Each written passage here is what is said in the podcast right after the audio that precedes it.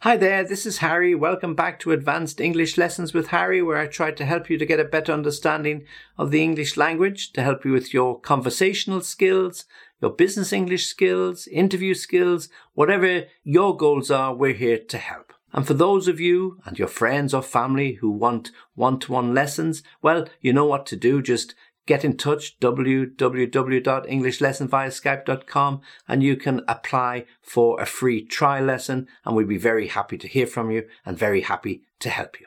Okay, let's get back to today's lesson, an advanced English lesson looking at phrasal verbs, 20 in total. So I'll go through them one by one. Number one, put off. Put off. To put off means to postpone or to delay something, to put off a meeting, to put off an engagement, to put off, to postpone or delay something. So, examples. I had to put off my trip to London because of the pandemic. I had to put off my trip to London because of the pandemic. Don't put off doing your homework until the last minute. Do it when you come home. Don't put off doing your homework until the last minute. Do it when you come home. Number two, look forward to something, to anticipate something with pleasure or excitement usually. So to, to look forward to something means to anticipate something with pleasure or excitement. I'm really looking forward to the trip to Hawaii next month. I've never been. I'm really looking forward to the trip to Hawaii next month. I've never been. He's looking forward to starting his new job next week. Okay. So he's looking forward to starting his new job next week. When we're looking, just to, as an uh, give you a little bit of a tip here, when you're using looking forward to, the to is a preposition, and after the preposition, the verb that follows is always in ing. So here he is looking forward to starting, not looking forward to start. He's looking forward to starting his new job next week. All right. Number three, to bring up.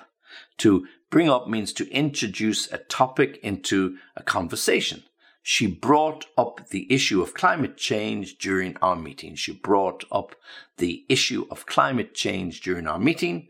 He brought up his concerns about the company's finances at the board meeting. He brought up his concerns about the company's finances at or in the board meeting. Number four, to get along with means to have a good relationship with someone or somebody. Okay. I get along with my coworkers very well. I get along with my coworkers very well. I'm not sure if my dog will get along with yours, or I'm not sure my dog will get along with the new kitten. Yeah. I'm not sure they'll get along, meaning they'll not get along with each other. They'll fight or they'll have an argument. Yeah. Number five, to take after. Take after means to resemble someone in appearance or perhaps in the personality. So often to do with uh, family members. Yeah. Okay. So she takes after her mother in terms of her looks. She takes after her mother in terms of her looks. He takes after his father in his love of sport. He takes after his father in his love of or for sport or sports. Okay, so to take after, to resemble someone either in looks or personality or appearance. Number six, make up. Make up.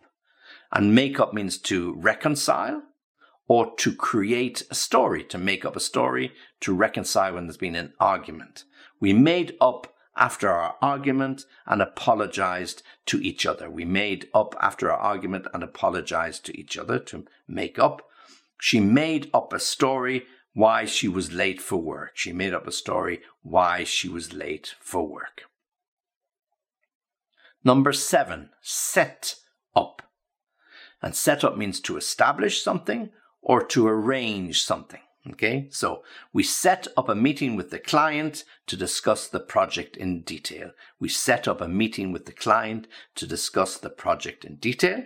He set up his own business after working for the company for many years. Okay, he set up his own business after working for the company for many years to set up to establish. Number eight now, number eight, run into, to run into. Run into means to meet somebody unexpectedly. I ran into my old friend from college in the grocery store. I ran into my old friend in college or from college in or at the grocery store. We ran into some traffic on our way home and we were delayed. We ran into some traffic on our way home and we were delayed. Okay, so to run into is to meet someone or something unexpectedly, either a person you ran into in the grocery shop or the traffic. We ran into some traffic on our way home or on our way to the airport and we were delayed. They ran into some problems with the project. They ran into some pro- problems with the project. So if you're trying to get a project off the ground and you came across some difficulties in marketing or something, they ran into some problems with the project or you ran into, meaning you met the, your old boss in the street the other day. So to run into means to meet someone unexpectedly or something. Mm-hmm. Number nine, to bring about. To bring about, about means to cause or have reason to cause something to happen, to bring about. The new policies brought about positive changes in the company, so to bring about change. So the new policies brought about positive changes in the company. The invention of the smartphone brought about a revolution in communication, as indeed it did. So the invention of the smartphone brought about a revolution in communication. So we all use smartphones. And then number 10, to look into. Look into means either to investigate or to examine something, to investigate or examine something. We need to look into the issue about customer complaints. So we need to look into the issue of customer complaints. The police are looking into the matter of the missing person. The police are looking into the matter of the missing person. So they are investigating, they're looking into it, whereas we need to look into the issue of customer complaints. We need to examine that in a little bit of detail. Okay, so moving now on to number 11, and just in case you forgot or you need a little bit of a reminder what we're talking about, this is an advanced English lesson looking at some really important phrasal verbs for everyday use. So number 11, to come across, come across. And it means to meet or find or discover something by chance, okay? To come across. So it wasn't planned, in other words. I came across an old friend in the supermarket. I came across an old friend that I hadn't seen for many, many years.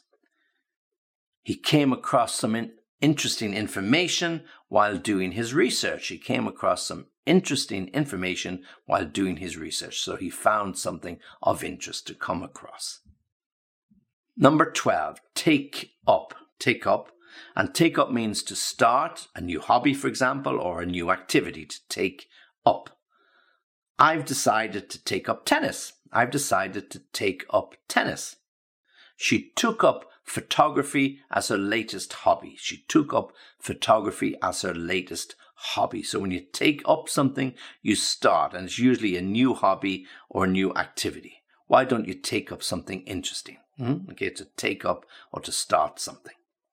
Number 13, to put up with, put up with, and it means to tolerate or to endure something usually unpleasant or not so nice. Yeah, so to put up with, to tolerate or endure something unpleasant. I don't know how he puts up with his noisy neighbors. I don't know how he puts up with his noisy neighbors. I can't put up with this heat anymore. I have to move to another country. I can't put up with this heat anymore. Okay, so when you put up with something, it means you tolerate or you just simply use the expression, I'm not going to put up with that anymore. So you often hear that. I just refuse. I'm not going to put up with that anymore. I just cannot tolerate the constant interruptions, the constant uh, arguing or fighting. Number 15, to settle down.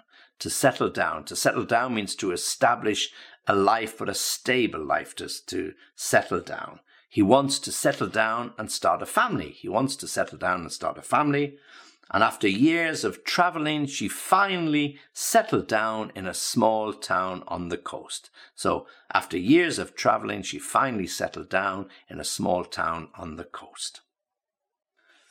Number 16, to turn down. Turn down means to reject or refuse something.